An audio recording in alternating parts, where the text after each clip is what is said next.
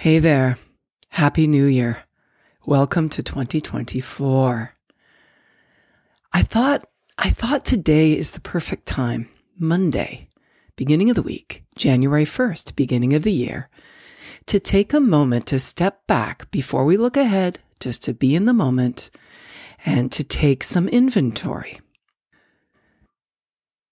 Now, as I'm recording this, it's the new year, but there is no right or wrong time to do this. So if you're listening to it and it's not New Year's Day, no worries. This is going to be helpful and should be done really on a regular basis. So we're going to talk about limiting beliefs today and we're going to sort of look into what's serving us, what's no longer serving us and just kind of clear the palette so that we can move forward energetically the way that we want and create the lives that we deserve and the lives that we want and get to live. So, we live in a world of metrics and standards. We have way more information available to us about what everybody else is doing than we can handle, making it very easy to subscribe to the belief that we aren't enough or that we can never measure up. It is as torturous as it is ubiquitous. We run ourselves ragged on the treadmill of life, work, and relationships, trying to prove our worth, hoping to bust through and finally arrive, to finally be enough. Although this kind of thinking may actually have served us once, it is highly possible, maybe even somewhat probable, that it has since become a limiting belief a default way to inspire or motivate ourselves that just doesn't seem to be working anymore. No shaming here whatsoever. We all have had ideas and beliefs that we've adopted along the way that we never questioned because either they helped us get somewhere or maybe they protected us from something or maybe, maybe they just hadn't been proven otherwise. I mean, there was a time there was a time when we all accepted that the world was flat. No pain, no gain might have been a mantra that helped you go the extra mile at some stage of your life or career, like when you were first developing your skills as a kid or a student, or very early in your career. How many of us pulled up our leg warmers to run the combination again to the tune of Debbie Allen's words in the movie Fame? Fame costs, and right here is where you start paying in sweat. Do you remember that?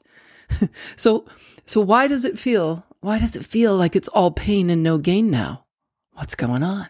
So you tell yourself, if I just push a little harder, I'll achieve even more, thinking that that's what will take you to the next level. And so you do push harder and you have achieved more. And yet you still feel that you are never enough. Sound familiar?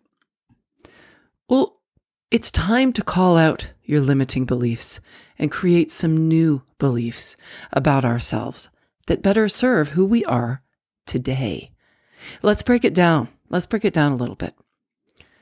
Ask yourself where this message of falling short is coming from. It's easy enough to blame the industry or the media or the world that we live in or even blame others for making you feel this way. But once you own up to the fact that the message is actually coming from inside of you, we can then begin dismantling its destructive counterproductive effects.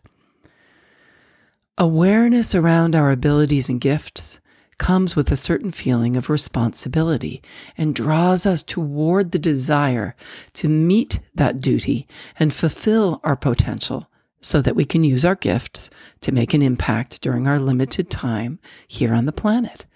And so we drive ourselves forward to be better, work harder, to be more of who we know we can be.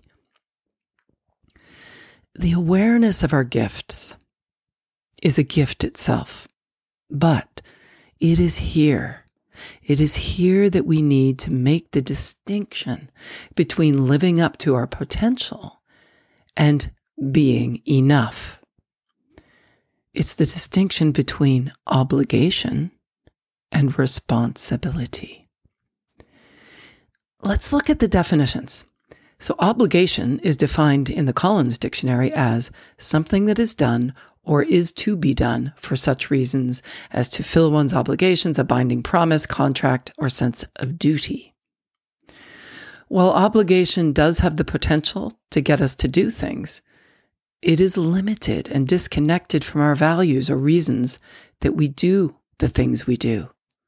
Our why. We lose sight of our why when we feel obligated. Responsibility, on the other hand, is defined as the opportunity or ability to act independently and make decisions without authorization. It's agency, isn't it? When you are response able, you take back your power to create the limitless life you want to lead. And you know what the opposite of obligation is? Freedom. Listen, I I believe that we always do the very best we can in any given situation, any moment. I believe that nobody plays to lose, but it's really important to remember that just as no two moments are ever the same, our best does not always look the same. So, why then? Why do we judge ourselves out of context? Why? Why do we do that? Self judgment takes up energetic space. I'll say it again self judgment takes up energetic space. It pulls focus from what we actually want to do and distracts us from accessing the energy that we need and want to perform, excel, or deliver and show up as our best. Our energy is sapped up by these unproductive notions and comparisons when we need it the most. Guys, we are not machines. There are so many things that affect our ability to achieve our highest potential in any given moment. These influencers are internal and external, and if we get curious and examine them, we'll provide clues for how to adjust course or set ourselves up for success in different situations. We're going to talk about this in another episode, but I just want to leave you with this thought, which is at the end of the day, at the end of the day, it's up to us. It's our responsibility to transform those limiting beliefs into limitless beliefs. Because you know what, guys? You can never have enough of what you don't really need. You guys, let's have a limitless life.